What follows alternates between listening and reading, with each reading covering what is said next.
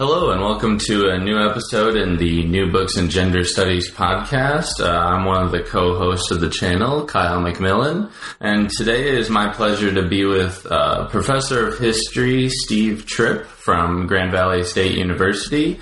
Uh, and today we will be talking about his new book, Ty Cobb, Baseball, and American Manhood by Rowman and Littlefield. Uh, Professor, how are you doing today?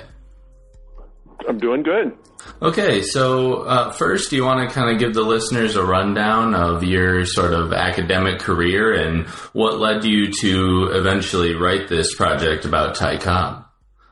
Sure, sure. Um, I uh, uh, got my PhD at Carnegie Mellon, uh, which is at the time, and I think this is still true, the only program in the country that um, is actually a PhD in social and cultural history.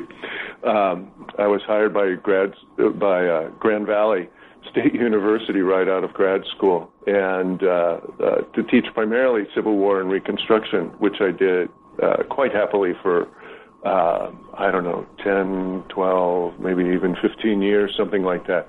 But at a certain point, I uh, started to get sort of bored uh, teaching the same courses, and, and my own kind of intellectual interests were were moving in other directions, particularly in terms of areas of masculinity.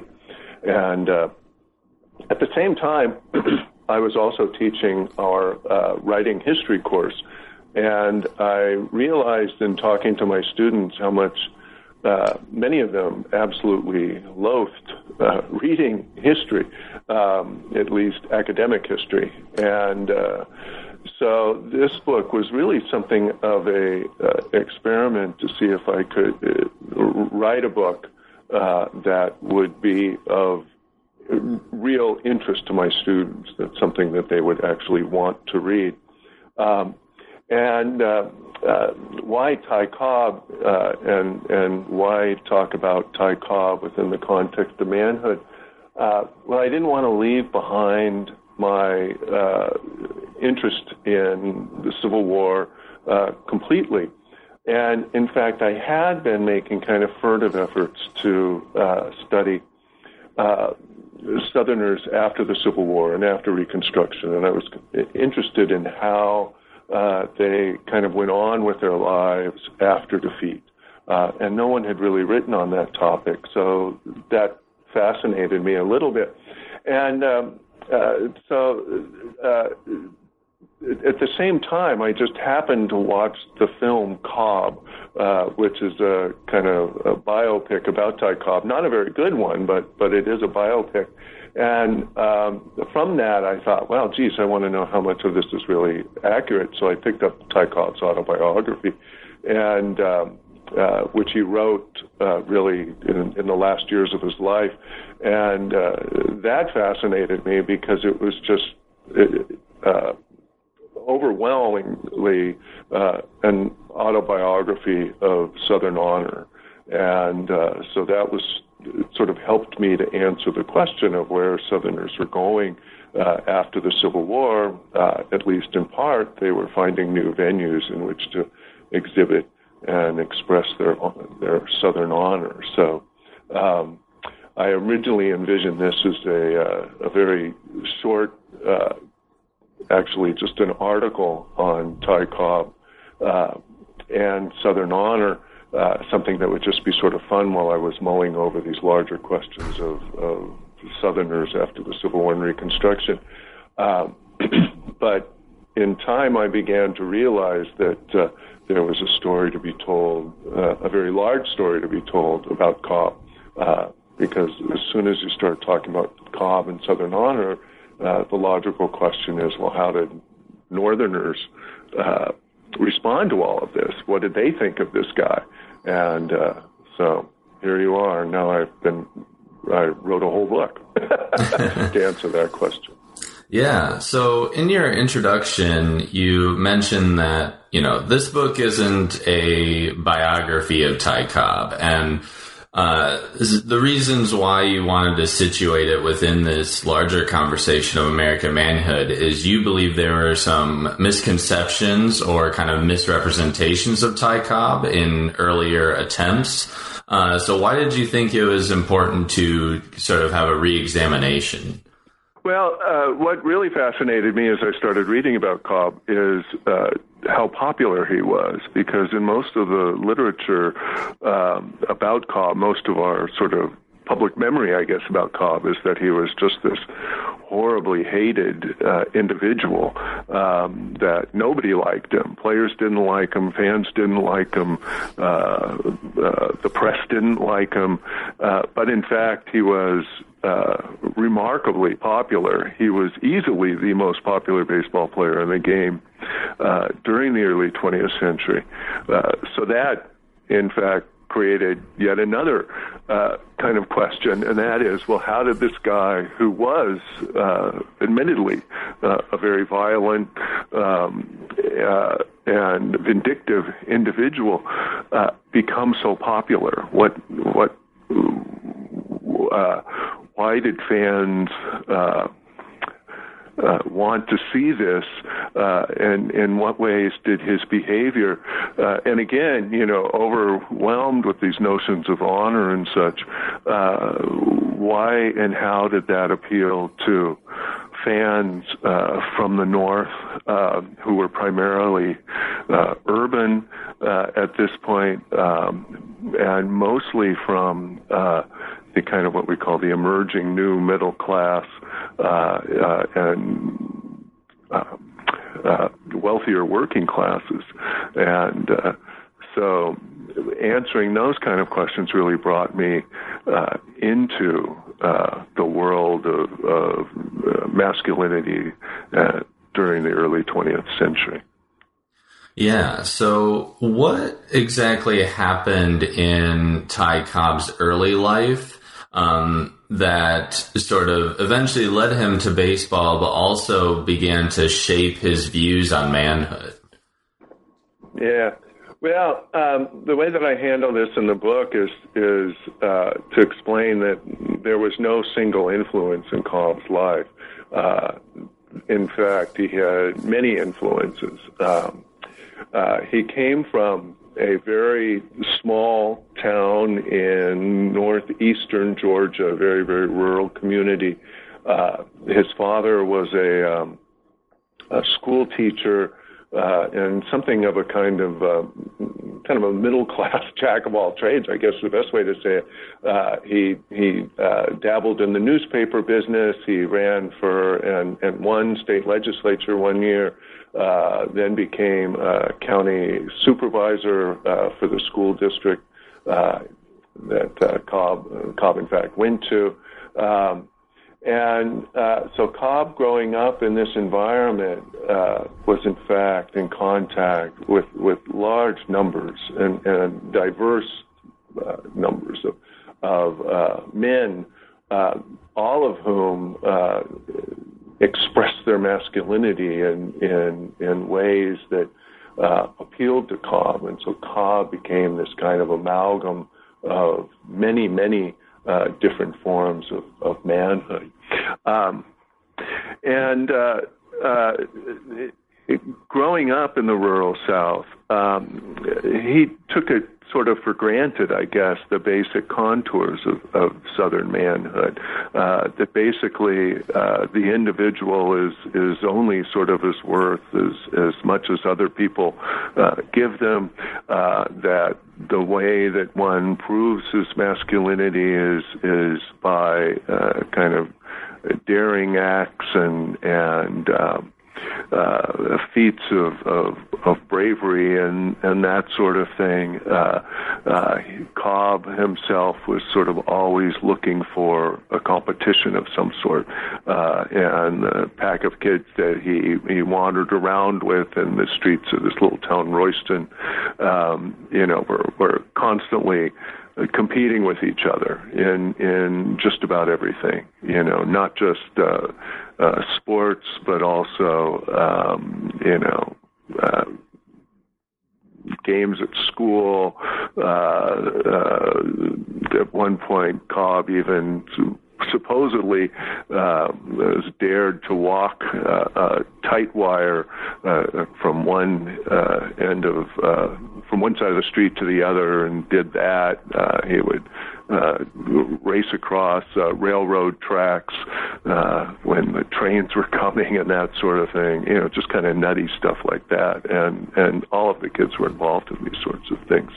Um, and uh, Cobb's father was very eager for him to, in fact, uh, kind of embrace a kind of middle class standard, and and uh, his father was very much a, uh, a, uh, a follower of kind of new South ideology. That is, you know, that uh, uh, the South would be uh, would rise again on the fortunes and aspirations of of a kind of new middle class of, of men who are more entrepreneurial and professional, and. Um, he tried very Cobb was his oldest son, and he tried very very hard to fit Cobb into that um, into that mold. Uh, uh, he introduced him to lawyers. At one time, uh, Cobb went to a uh, kind of shadowed a doctor um, and uh, even sat in on a on an operation uh, so that he could see how how medicine worked. Um, uh, at one point, uh, his father thought, "Oh, maybe you know we can have him do a, a military career." So he was all set to send him to to West Point and uh, that sort of thing. Um, but Cobb was really just far too rambunctious for any of that, and uh, uh, eventually, at a very young age, actually joined the local semi-pro baseball team, and uh, that is really what what kind of excited Cobb more than anything else was just playing ball, and and uh, so uh, eventually Cobb's father uh, had to let his son go. And so at the what we would consider today, I think, the remarkably young age of uh, 17 years old, Cobb left home to to play uh, professional ball, semi-professional ball, and uh, went on from there to play baseball. So you talked a little bit about this uh, before, but what did baseball mean to the people of Cobb's era? Well, um, yeah, uh, it uh, it you know this was the time really when baseball became the national game. Um, it, there was no sort of preordained uh, uh, movement, you know, that baseball was going to be uh, the most popular game. Um, and in fact, in the late 19th, early 20th century, uh, there were a couple different sports that were vying for that kind of popularity. Uh, uh, prior to baseball's ascendancy, uh, boxing, prize fighting was probably the most popular sport. Um, and uh, uh, football uh, was becoming increasingly popular, particularly at colleges during the late 19th and early 20th century. Uh, basketball, of course, had just been invented, and uh, so that was gaining a little bit of appeal. Uh, but but baseball, for all intents and purposes, sometime during this early 20th century, became uh, uh, ascended to to the top, and um, and it it did so, I think, because unlike uh, the other sports, it it resonated most with this new middle class.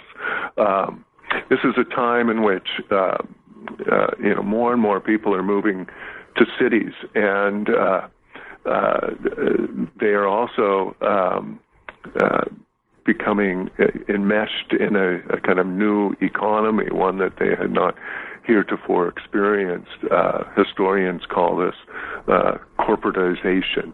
Uh, just simply the scale of of businesses began to grow exponentially. Um, of course, uh, among working classes, this meant larger factories and things like that. But for middle class people, it meant, uh, you know, uh, larger offices and office buildings and things uh, where they were uh, kind of cooped up as clerks and the filers and uh, uh, sales agents and things of that sort. And uh, they're primarily uh, uh, young, ambitious, eager. Uh, they uh, like order. They like regimentation. Um, they, uh, you know, they see that as kind of their um, uh, the mark of their professionalism is, is uh, to have rational organization, and so they they they're immersed in all this, but at the same time they uh, also realize, I think, to a large extent, the kind of world that they've lost, uh, the the kind of more swarthy, uh, masculine world in some ways, but also a world of, of of independence and personal autonomy. And baseball is is unique, I think, of all sports in that it encapsulates that uh, tension between uh, being both a kind of uh, team member and subsuming uh, your personal goals for the goals of a team. You have to work together to some extent. Um, you have to play together. Uh, it requires a certain amount of order and self-control uh, to, you know, do anything. You know, run the bases, uh, uh, uh, play defense in baseball. Uh, you know, do, pull a double play, that sort of thing, and um, uh, at the same time, it, there are these moments of, of in which the individual stands apart, right? Uh, and when he's uh, hitting, uh, when he's running the bases, even uh, at certain moments when he's playing in in the field, um, the ball player stands apart, and uh, so baseball has this kind of appeal then for people who want it both ways. They want that personal autonomy, but they also want uh, to be considered part of something greater. Uh, and kind of uh, reflective of that uh, is the notion of statistics, right? In baseball, baseball is obsessed with statistics, and uh, those statistics often kind of embody uh, the personal, both the personal and the group, right?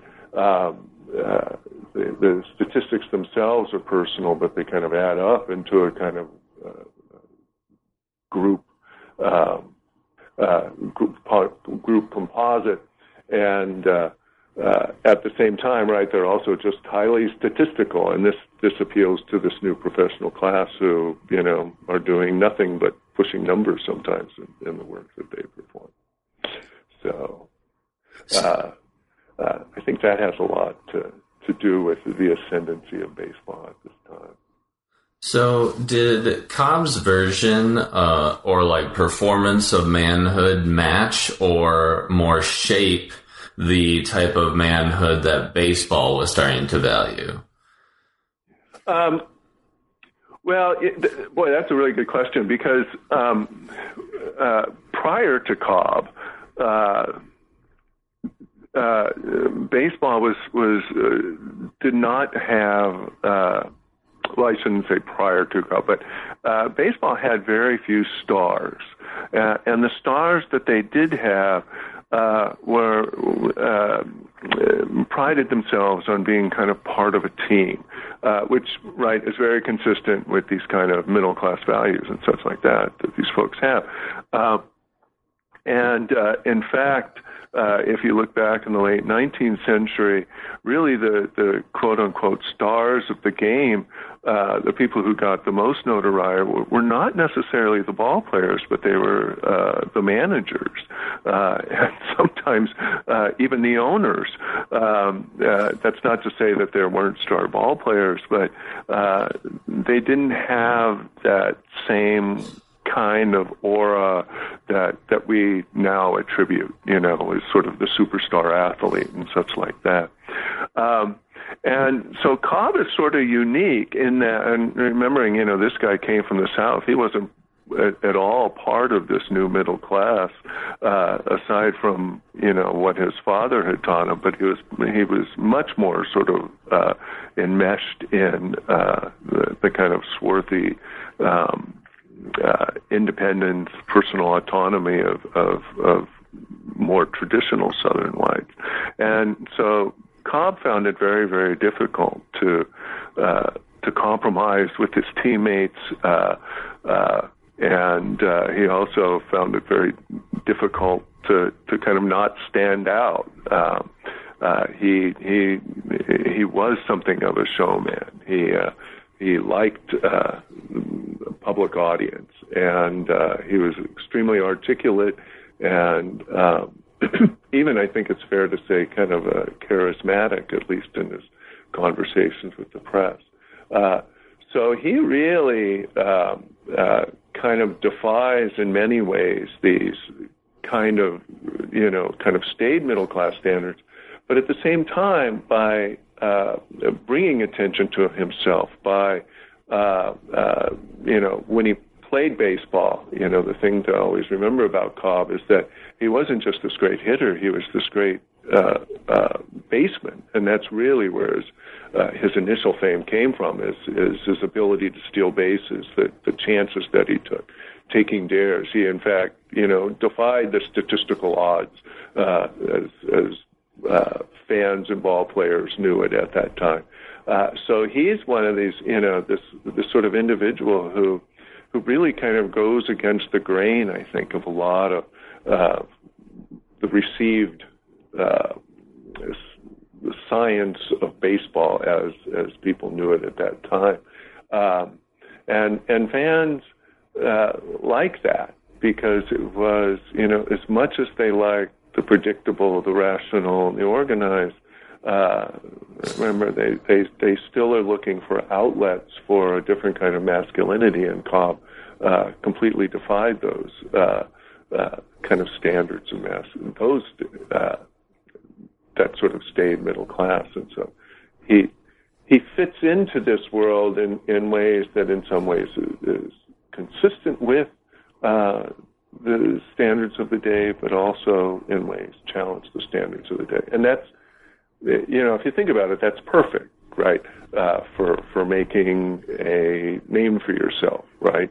Uh, you don't want to come off as someone who is completely alien, but at the same time, you don't want to come off as someone who uh, is um, uh, just like everybody else. So he uh, he was sort of the right person at the right time. I guess the best way to say that. Right. So you kind of alluded to it a few times, but what did the notion of honor mean to Cobb? And then how did that notion translate to his performance on the diamond? Yeah. Um, well, honor meant uh, uh, couple things, I think, to Cobb. One, it meant uh, always being the best. Uh, uh, honor is, in some sense, a kind of pecking order, uh, particularly as it's played out in the South. And so, uh, uh, for Cobb, always had to sort of place himself first. he saw every competition in life uh, not just in baseball, but in life, as a kind of competition of self.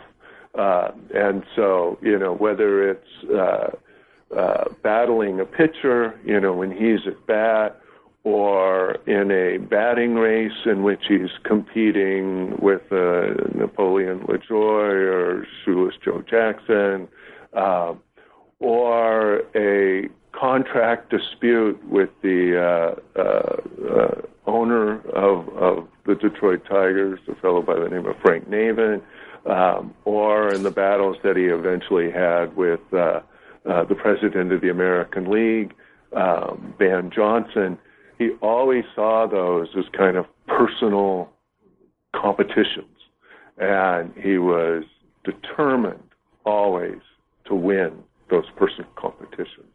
Uh, so that's that's part of it. Part of it is uh, for for Cobb. It meant um, a kind of extreme form of personal autonomy uh, that no one uh, would control him, uh, that no one could make him to do his bidding.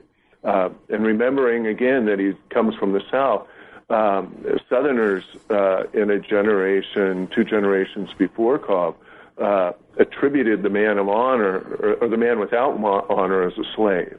Um, and those notions are still very strong in the South. And, and to Cobb, then, uh, any effort uh, to to limit his freedom, to, to limit his personal autonomy, he took as as a a kind of threat uh, to. I mean, we use the term manhood and such like that, but it, he really would have seen it as a threat to his his his uh, humanness, not his humanity, but his his being human, being a person. uh, and thinking of, of African Americans and slaves as being less than less than persons.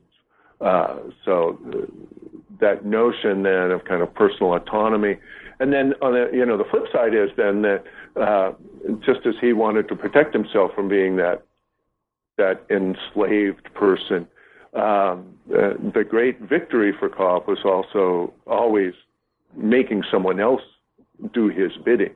Uh, you know, uh, making someone else into uh, a kind of servile uh, to him. And uh, uh, one of the most, I think, kind of interesting things when you read Cobb's autobiography is is how often he'll allude to this fact that you know when he when he gets revenge upon someone, he's essentially uh, making them do his bidding uh, and uh, humiliating them in some form so that they are less than human.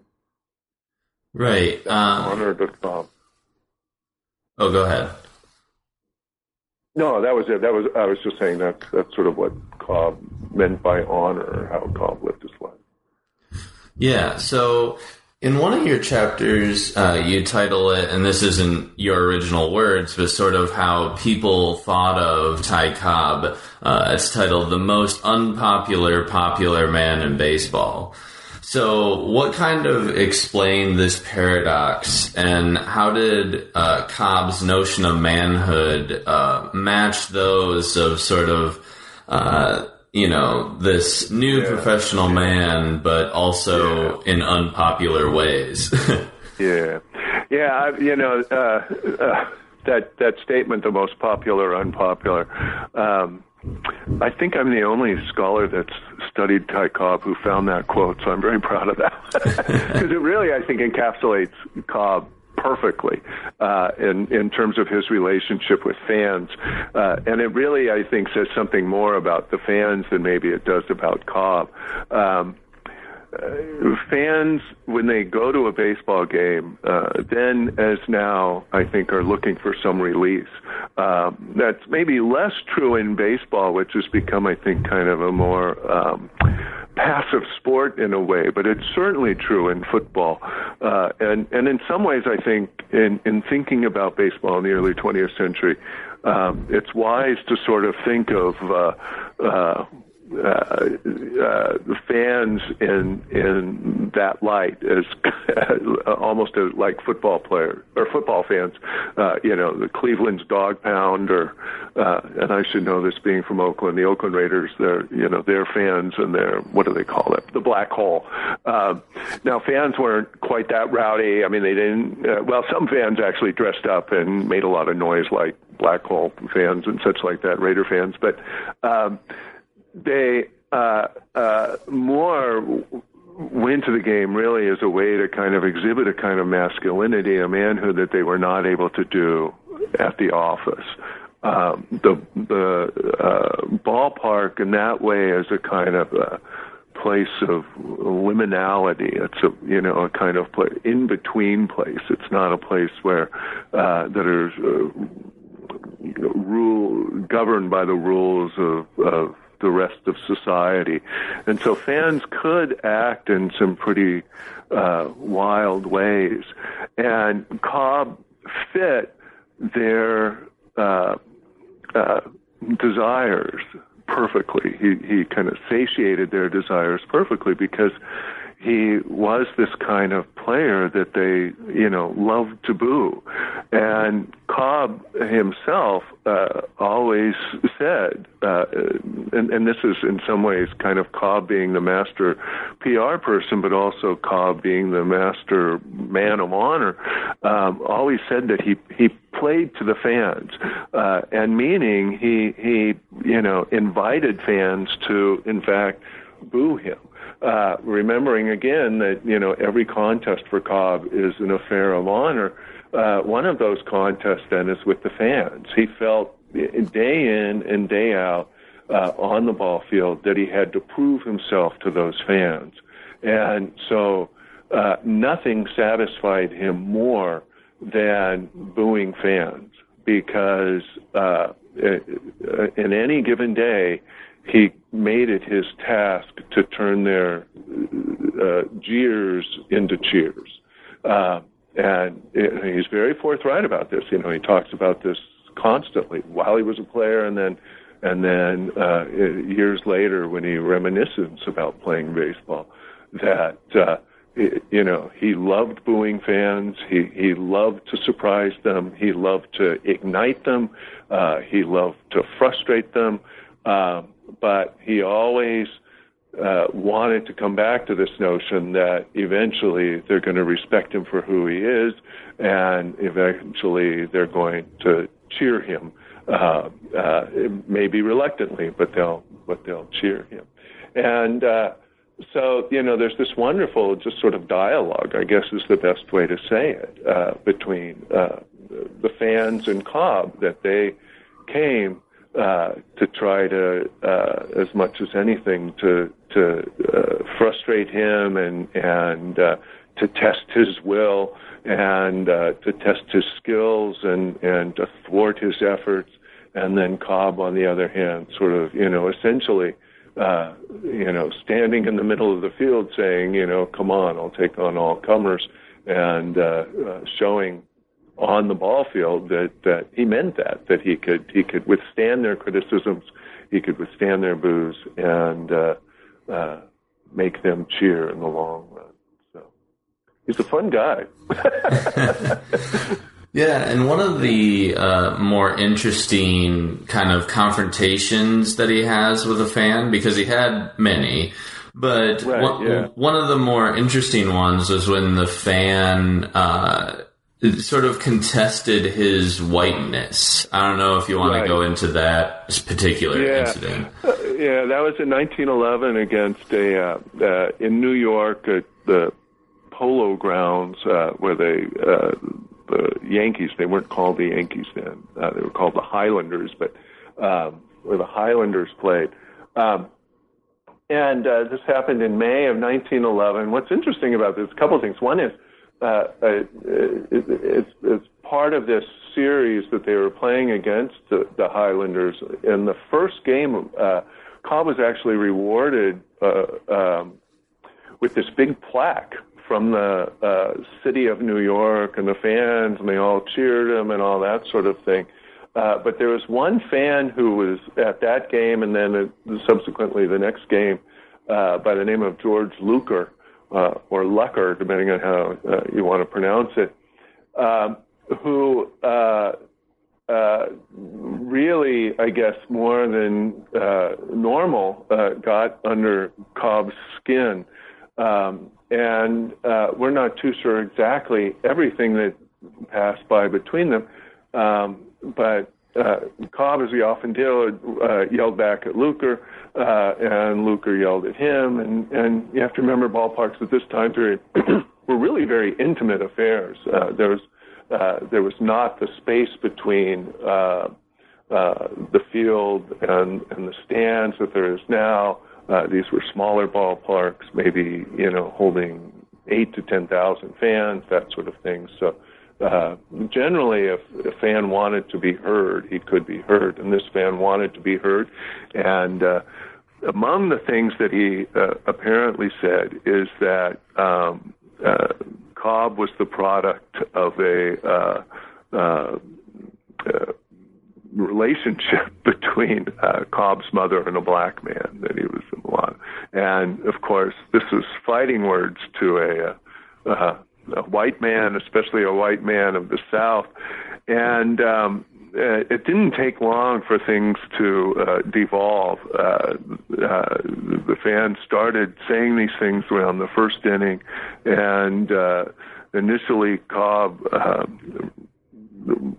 amazingly, with with great deal of restraint, tried very hard to to avoid the fan. In fact, at one point, he stayed out in the outfield um, rather than come back to to uh, uh, the dugout in between innings just so that he wouldn't have to to walk by this fan. Um, but eventually, he did have to go back to the dugout because he was going to hit, and uh, the fan went at it. Um, and Cobb was just fuming, getting furious, and uh, uh, according to Cobb, and you know who knows if this is true, but according to Cobb, um, uh, his uh, teammates, Cobb's teammates, many of whom were not really speaking to Cobb. Cobb was not very popular at all in 1911 among the rest of his Tiger teammates, but uh, uh, told Cobb that uh, he wouldn't be a man if he didn't uh, retaliate, if he didn't confront this fan, and uh, that's all Cobb needed. And uh, without uh, any more to do or conversation, he bolted uh, from the dugout, ran, uh, uh, uh, hopped the fence uh, between the dugout and the stands, uh, and essentially climbed up the, I don't know, five or six rows, something like that. You know, not even using the aisle, uh, and uh, essentially mauled the fan uh, using uh, uh, not only his fists but also his spiked shoes.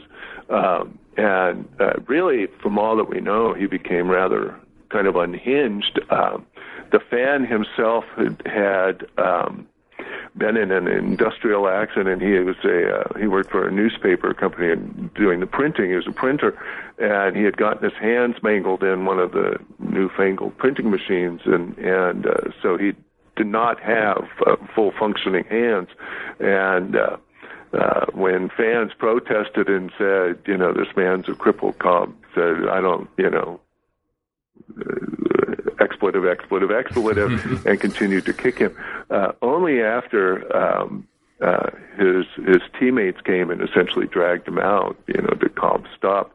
Uh, he was uh, immediately uh, kicked out of the game, uh, and this is where life and, and the game gets really kind of interesting. Uh, because uh, the fans themselves, and, and remember these are New York fans, they were not uh, Detroit fans, uh, uh, begin to boo because they felt that Luker should have been expelled uh, as well. And so then Luker was expelled. And uh, as Cobb uh, walked off the field, fans actually cheered him. And uh, so then you have this kind, and you know, Ban Johnson, the president, immediately gets involved in this and, and suspends Cobb indefinitely. Ban Johnson himself was a uh, uh, kind of self-righteous uh, when he took over uh, the uh, American League. He eventually kind of he actually sort of invented the American League. Uh, he had wanted this kind of uh, very law and orderish kind of league. He didn't like the rowdiness of baseball and, and wanted a much more controlled kind of atmosphere. Um, and so, you know, he of course, you know, was aghast, appalled at what Cobb had done here, and uh, so Ban Johnson uh, suspends Cobb, um, and so Cobb's kind of you know in limbo here. And at this point, uh, uh, this is where the uh, life gets really strange because many uh, players, uh, including uh, Christy Mathewson, you know, who's sort of the saint of baseball or something, you know, comes out and says, "Oh, you know, Cobb was wrong. You know, you just can't behave like this." Uh, uh, his own teammates, realizing that they cannot win uh, without him, actually stood by Cobb and uh, refused to play uh, uh, until uh, Cobb was reinstated, and, and that led to uh, one game, in fact, where the Tigers had to field a kind of amateur team because the Tiger players wouldn't play. The press was was very much kind of divided uh, most of the New York press, with one exception, one newspaper uh, sided with Cobb, but most of the press was like, "Oh, this is horrible. This is horrible." But the fans themselves, uh, by a fairly large uh, percentage, seem to have sided with Cobb. Uh, one newspaper, in fact, did a poll of fans as they uh, were entering the ball ball field um, a couple days after this event, uh, and asked them uh, if Cobb was right or wrong to go into the stands. And the fans, uh, by something I think like a three to one margin or something like that, uh, sided with Cobb and said that Cobb was justified in this behavior. Um, and you know, I, I I use that event as a kind of example then of of uh, the kind of fans' mentality. Uh, how, in fact, they liked someone uh, who um, you know took it uh, took it to the man you know took it uh, uh, who fought back, who you know refused to uh, take an insult. Uh, in their lives, uh, they couldn't do that, right? They were part of a you know more orderly culture, uh, but the ball field is different, and uh, they they felt that uh, George Luker had violated a kind of ethic, um, and uh, uh, by calling you know Cobb essentially a person of mixed race, and uh, they thought as well, you know, if you can't uh, you can't take it as well as give it, then you know you're you're you're worthy of the kind of assault that Cobb in fact visited upon this guy. So. Um, yeah, and I, you know, it must have been a lot of fun to watch these games. oh, oh, yeah. um, I mean, it was just a very different kind of environment. I, uh, one of the joys of writing this book was that, um, you know, I got to read the sports page uh, for, you know, I don't know, six or seven years while I was doing the research. You know, every summer I'd just spend my time reading the sports page or sports journals and such like that. And and the sense that you get by reading this is that uh, it was just you know, uh, baseball was just I think was just a lot more fun back then to you know to watch. I mean it's much more unpredictable and and uh, um, dangerous I guess in some ways, but but just a really fascinating uh, uh, environment.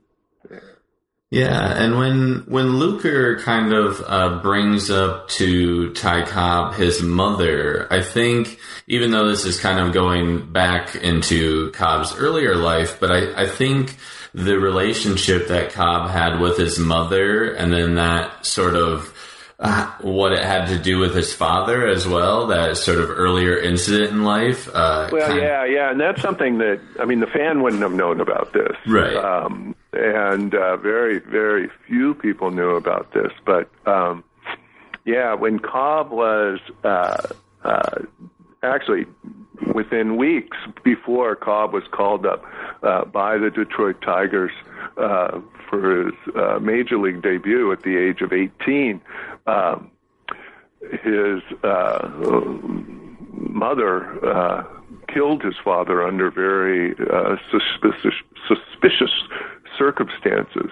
Uh, Cobb, uh, Ty Cobb was in uh, Augusta playing for the Augusta Tourists, uh, the Southern League at this time, and so he was not at home. Um, but we don't know that much about him. People have have uh, uh, you know come up with all sorts of theories about you know what was actually going on. Um, all we know is that uh, uh, Ty Cobb's uh, father, William Cobb, who was then uh, superintendent of the county schools. So he spent a lot of time away um, visiting, you know, schools throughout the county. And remember, this was horse and buggy days, so he would have, you know, had to ride his horse and, you know, be gone for a couple of days at a time, that sort of thing. Well, one evening, one, uh, and it was in the evening, which was sort of unusual. Um, uh, William said that he had to go out of town, um, and uh, uh, so he went out of town, uh, or seemed to be going out of town, but then for some reason uh, doubled back. And um, then uh, late at night, um, uh, the the lights were all out in the home. Uh, William returned, and um, according to Cobb's mother, um, he then uh, tried to enter the house through a window, and uh, Mrs. Cobb uh, had a gun um, and uh, uh, shot at this intruder. At least that's the story that she told, and um, and it, from there it gets rather weird because uh, she shot once. Um, and then a couple minutes passed, and then uh, she shot again. And uh, the rumors were, uh, and some people give more credence to these rumors than others, and and and uh, I don't know. In some ways, I think it, it's not all that significant uh, what uh, whether the rumors are true or not. But the rumors uh, were that she um, was having an affair with someone, and that by um, uh, William returning home, um, he caught them in the act. And in fact, some of the stories say that it wasn't uh, Mrs. Cobb who shot William at all. It was it was this uh, paramour who shot him, and and uh, um, uh, yeah. So you know, uh, Cobb himself, uh, again being the man of honor, um, never deserted his mother. He he absolutely worshipped his father. Uh, you know, and and everything that we know about him, he was he was absolutely devastated by this. Um, and and as well you, you can imagine. You know, I mean, uh, you lose your father, and then you find out that your mother is being you know arraigned in court. Um, for for the murder. Um, that could, you know, that would destroy any semblance of a happy home. Um, but uh, Ty Cobb, in all of this, never deserted his mother. Uh, he he went to the trial. Um, he helped raise the funds for, for her trial to defend herself. She she got she got off. She didn't spend any time, um, and uh, she often came to visit him uh, in Detroit, uh, stayed in the Cobb household, all of that. Um, but yeah, th- there probably is some truth, at least within this Luker incident, that he was uh, highly sensitive to any attacks upon his mother, and uh, you know any uh, kind of reference of his mother as someone who was sleeping around, uh, either with you know a white person, but but obviously also with a black person, would have been something that would have incited him to no end. Right. And just for maybe uh, those listeners who aren't uh, huge baseball fans, um, before Ty Cobb starts to deteriorate physically, how good at baseball was Ty Cobb?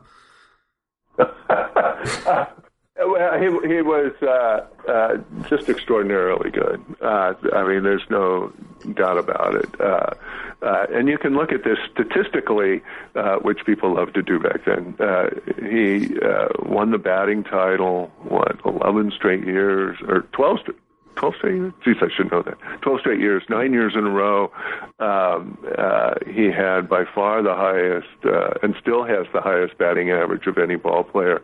Um, and you can say, well, you know, okay, uh, people just used to hit for a higher average, but, but his average was still, uh, I think, what, uh, 10 points higher than, than the number two person.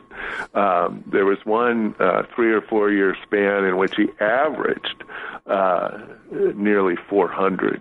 Uh, you know, we haven't had a 400 hitter uh, in decades. Uh, and he averaged that over a three or four year period. He was just extraordinary.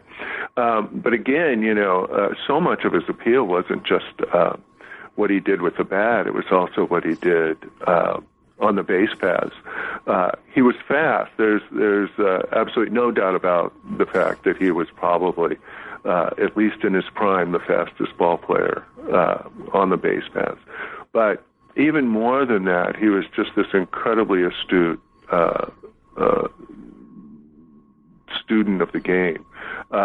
He he made every part of the game a kind of science, uh, including uh, you know how to steal a base, uh, how to slide, uh, he had uh, any number of ways in which he could slide, um, and uh, you know, in that way, elude tags and things like that. Um, I uh, grew up watching Rickey Henderson. Rickey Henderson had one way to slide; he always flew head first. Um, Cobb uh, never would have. He did slide head first in his very first time and got mauled by uh, the uh, infielder um, for doing so, uh, and thereafter never slid head first uh, and realized that you give away uh, the offensive if, if you try to slide head first. Uh, if, if you, yeah, yeah. So um, you know he had all these different ways that he could slide, uh, and just was incredibly elusive.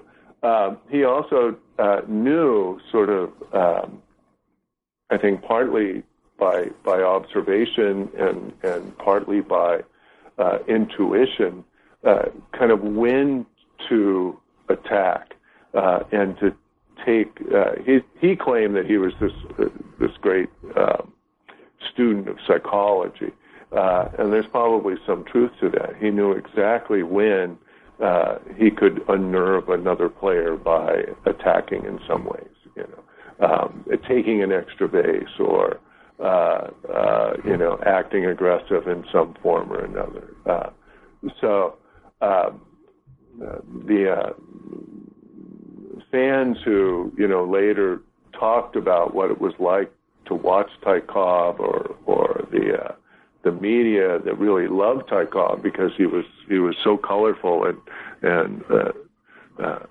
so exciting to watch. Um, all said basically the same thing. When you go to a baseball game, uh, you have to watch Ty Cobb. If you don't watch Ty Cobb, you're going to miss something. And uh, so, you know, from the moment he uh, strode to the batting box uh, to the last out of the game, he was he was the center of attention, and uh, uh, you know, doing things that that you know no other player could could attempt because simply no other player had the wherewithal, uh, the skill to do that. Yeah, and I think one of the bigger sort of what ifs, not only for students of history, but also baseball fans, is Ty Cobb begins to deteriorate with the ascendancy of Babe Ruth. And I think what is most interesting about your chapter about Cobb and Ruth is that not only were they uh, contrasting styles of play, but almost contrasting or sort of evolving notions of manhood, if you wanted to talk about that. Yeah, yeah, sure. Well, you know, it's it's interesting because um, uh, you know Cobb encapsulates, uh, I think, early 20th century manhood, sort of pre World War One manhood, uh, and uh, Ruth very much encapsulates, I think, what we would call sort of you know the Roaring Twenties, not just in terms of manhood, but in terms of uh, uh, you know the broader culture more generally. Uh, Ruth was an Cobb was uh, a kind of Victorian in his constant effort to to control and maintain. Uh, he was also rooted in uh, the South and and uh, again this kind of rugged individualism of the late 19th century. Uh, Ruth is, you know, uh, kind of I think what we would say kind of the modern notion of celebrity, uh, someone who just brought attention to himself for the sake of bringing attention to himself. You know, someone who you know was was known for his gluttonous behavior, his excessive behavior, and uh, um, that sort of thing. But um, and and there's no doubt about it that uh, at the point in which Ruth ascends uh, and you know begins to hit home runs just in in kind of you know remarkable uh, streaks of, of power uh, around 1918, 1919. Cobb is, you know, at that point in his middle 30s, um, and uh, although still uh, hitting at a very high average, uh, uh he's beginning. You're right. His his talents are beginning to deteriorate.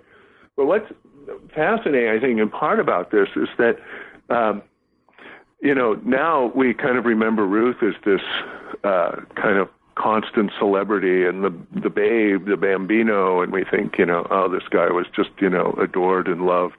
Um, but that's not in, entirely true. Uh, while Ruth was doing this behavior, he really shocked a lot of people, and he got into a lot of trouble. I think, uh, uh, and I, I, so I won't get this exactly right, but in one year, in fact, I think he was suspended two or three times.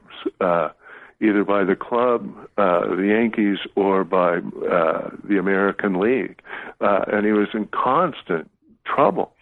Um, and the remarkable thing I think about that is that uh, at that same time, for for uh, reasons that I think go back to to Cobb's ability uh, to, to be his own best public relations man, um, Cobb begins to have this kind of renaissance of being the the elder statesman of the game, of of being uh, the kind of uh, wise, almost kind of like father figure, um, which is remarkable because on the field Cobb is as petulant and as disruptive uh, disruptive as ever, but but the press really painted him as someone who is uh, the good guy. And in fact, in in the worst of these times, when Ruth is getting suspended and having all these problems, and he and he had just uh, fantastic uh, arguments with with both the press and his manager and things like that. Um, uh, there are a couple editorials that come out during this time that compare Cobb and Ruth, and uh, in ways that essentially say, you know, Babe Ruth could learn a few things about proper behavior from Ty Cobb, and and uh, uh, which you know, I think you know, in hindsight, we would say, wow, where did this come from? You know, Babe Ruth, you know, he's he's he's the man child, you know, this one evil entity, and of course, it wasn't really completely like that. So. Um, yeah, uh, uh, but at the same time, and and this is also sort of interesting that, that in some ways Cobb kind of got off free, uh, scot free. Um, Cobb uh, saw Ruth just as he saw every other rival, and that is someone to be defeated. And um, he he detested Ruth at least initially, uh, and he detested Ruth for uh, a variety of reasons, not the least of which um, he was convinced uh, that that Ruth was um, uh, racially mixed, and, uh, uh, and and in Cobb's kind of way of thinking, even if Ruth wasn't really African American, he, in Cobb's view, both looked African American and behaved African American so he was essentially African American. And uh, of course, Cobb wouldn't have used that polite term. He would have used one uh, derogatory, pejorative term.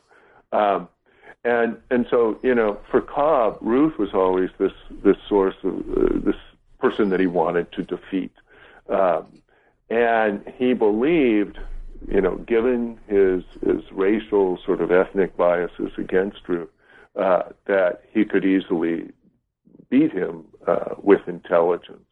Um, and uh, in in the Cobb uh, memory of things, uh, he in fact did that. Uh, Cobb claimed um, that uh, he was able to abuse Ruth to no end. That he that Ruth never hit very well against his Detroit Tigers. That uh, he kind of had Ruth's number. Um, the statistics tell us otherwise. That in fact Ruth hit very well against Cobb's team, uh, uh, and and uh, uh, you know when they went against each other, uh, that uh, in fact uh, Ruth always hit better than Cobb. Cobb himself never didn't always have very good games against the Yankees. Uh, at that point in time in his career when you had to face Ruth. So, uh, which is uh, also uh, another kind of fascinating thing about Cobb is that, uh, and this is also sort of part of the Cobb. Uh,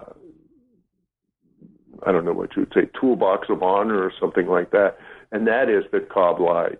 Uh, he he lied prolifically. in fact, I think that was one of the most enjoyable things that I wrote about. Was, was I thought, and, and one of the things that uh, no other scholar has really shown about Cobb is that uh, he was a prolific liar, both during uh, his playing career and after. Um, he believed that uh, part of being on, or part of this notion of having control and things like that, was um, if if you had honor, uh, if you were in control, then your word would have to be accepted over someone else's word. Uh, if if you lost control, uh, then someone could uh, uh, challenge your word. But as long as you were in power, uh, your word counted. And um, sounds a little bit like modern politics, but um, uh, uh, you know, and so he did that with Ruth, essentially, uh, both while they were playing and especially afterwards, and and after Ruth died. Uh, Cobb could say anything that he wanted to about Babe Ruth, and among the things he said is that he uh, had uh, Ruth's number and was in complete control of Ruth and all this sort of stuff. So, um, yeah, yeah. So we we've taken up a lot of your time. I was I was wondering if you wanted to close out with maybe if people were really interested in checking out your book and then in that topic in particular, do you have like two or three books that you would recommend that people sort of check out? And then finally, what are you working on in your sort of upcoming yeah, work? Yeah, oh, yeah. Oh, the first question that's a good one. Um, uh, books that that are, are, sort of consistent, I guess, on the same topic. I guess is what you're wondering. Well, I'll tell you. Um, uh, the historian that, that I really like, and I, I think, uh, at least for this project, really uh, in, inspired me to think about uh, sports and masculinity the way that I did is uh, Elliot Gorn, who wrote a book. Gosh, it's been a few years, uh, maybe 15, 20 years ago, um, uh, called The Manly Art, which is about uh, boxing in the in the 19th century. But uh, uh, I think uh, his work is just really, really uh, uh, interesting in how he deals with masculinities. Um, there's also uh, John Kasson, K A S S O N, uh, who wrote a book called uh, The Perfect Man, um, which is actually a book. The title is much longer than that, but it's essentially a book about um, uh, Sandow, the bodybuilder, uh, Houdini, and uh, Edgar Rice Burroughs, the uh, creator of Tarzan, who, who uh, and he writes about these sort of same notions of, of the changing face, I guess, of masculinity uh, during the early 20th century. So, um, those two books, I think, in particular, really got me thinking about uh, uh, about baseball and where baseball fit in with with all of this. Um, in terms of my my own work, um, I'm now uh, just in the beginning uh, process of uh, what I think is a pretty exciting project. Um, and it's really going to what is, in many ways, I think, sort of my my first love in terms of a subject matter, and that's the Great Depression. Um, both my parents were children of the Great Depression, and I grew up uh, listening to stories from them and from my grandparents about what it was like to uh, to live during the Great Depression and and all the suffering they went through and that sort of thing. So so I've always been fascinating with fascinated with this period, and um, uh, I've also uh, uh, obviously been in, uh, fascinated with the topic of. Uh, uh, uh, manhood and masculinities, and and I've always wondered about you know what was it like you know for these men you know hundreds and thousands, probably millions of men who uh, uh, lost work and and uh, struggled and uh, to make ends meet and and uh, uh, you know saw what you know we now call the American dream sort of evaporate uh, in front of them. So I've been uh, fascinated with that. So um, pairing those two things together uh, uh, has always been sort of something that I've wanted to to study at some point in time. And I think there's a kind of urgency uh, to that at this time uh, because uh, one of the terms uh, that uh, was used to describe these men during the Great Depression has now uh, kind of re entered our vocabulary. the forgotten man. this was a term that Franklin Delano Roosevelt used initially in 1932. Um, part of his campaign uh, speech to uh, uh, identify those people who he thought needed more support from the government, and um, uh, so he essentially kind of advocated for them.